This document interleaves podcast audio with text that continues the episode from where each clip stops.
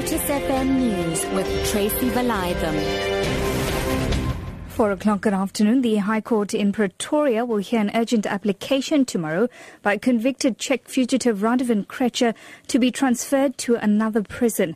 Krejcir is currently being held at the Zonderwater Correctional Centre at Cullinan, east of Pretoria. It's unclear why Krejcir wants to be moved to a different facility. Last month, police found a firearm in Krejcir's prison cell during a raid. Several other items, including prison warder uniforms and a hacksaw, were found in separate cells believed to be used in a prison break plan. Norma Balani reports. Krejcir, who was convicted on attempted murder and kidnapping charges last month, instructed his lawyers to have him moved from Zonderwater prison outside Pretoria. He was moved to the facility earlier this year from Mampuru prison due to security reasons. It was believed at the time that he was moved because officials did not want him in the same prison as George Louca. Louca died shortly afterwards. Krejcir has laid numerous complaints about the poor conditions in prison.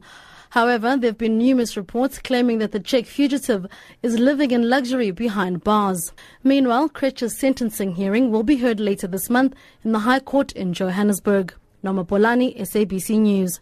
A former top official at the South African Revenue Service is testifying against her former boss in the tender racketeering case amounting to 11 million rand. Sarojini Persad, a former executive of the Segmentation and Research Division at SARS, has told the High Court in Pretoria that after she complained to her senior Mandisa Mokoena about a transaction with UNISA, her cost center, it suddenly disappeared.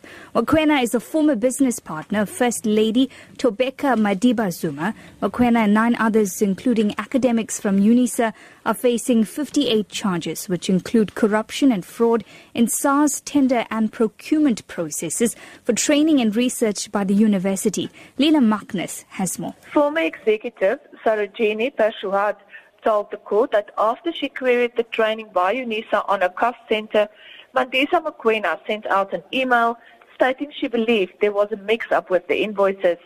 The 360,000 rand training went ahead.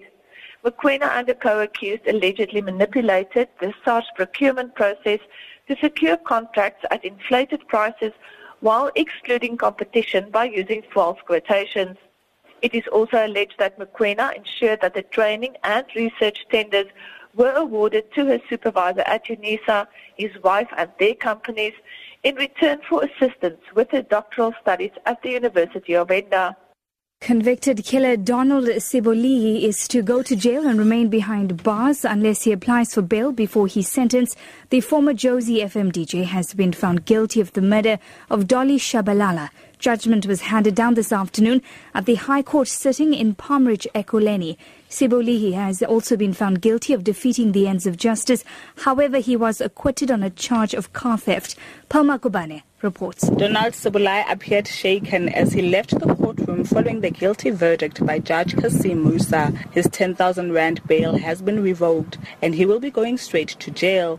However, he has the option to apply for bail before the sentencing on the 25th of November. Meanwhile, Shabalala's mother, Elizabeth Marawa, says she can finally sleep in peace now that she knows that Sibolihi is convicted and will spend time behind bars. She says the family continues to pray steadfastly as they battle to come to terms with Shabalala's death. A Chinese businesswoman has applied for bail in a Tanzanian court after being charged with trafficking over 30 million rand worth of ivory. Yang Fenglan has been accused of financing the killing of hundreds of elephants. Conservationists say the Tanzania has lost over two-thirds of its elephants to poachers over the past decade. The BBC's Tomi Oladipo reports. Tanzanian authorities are calling Miss Yang the Ivory Queen after tracking her for a year before arresting her in Dar es Salaam last week. They accuse her of financing the killings of hundreds of elephants and trading some 700 tusks over a period of 14 years. Wildlife conservationists in the country have applauded Miss Yang's arrest, but say more high profile individuals need to be prosecuted for there to be major gains against poaching. Your top story this afternoon. The High Court in Pretoria will hear an urgent application tomorrow by convicted Czech fugitive Radovan Krejcir to be transferred to another prison. For Lotus FM News, I'm Tracy Valaydham. I'll be back with headlines at 4.30.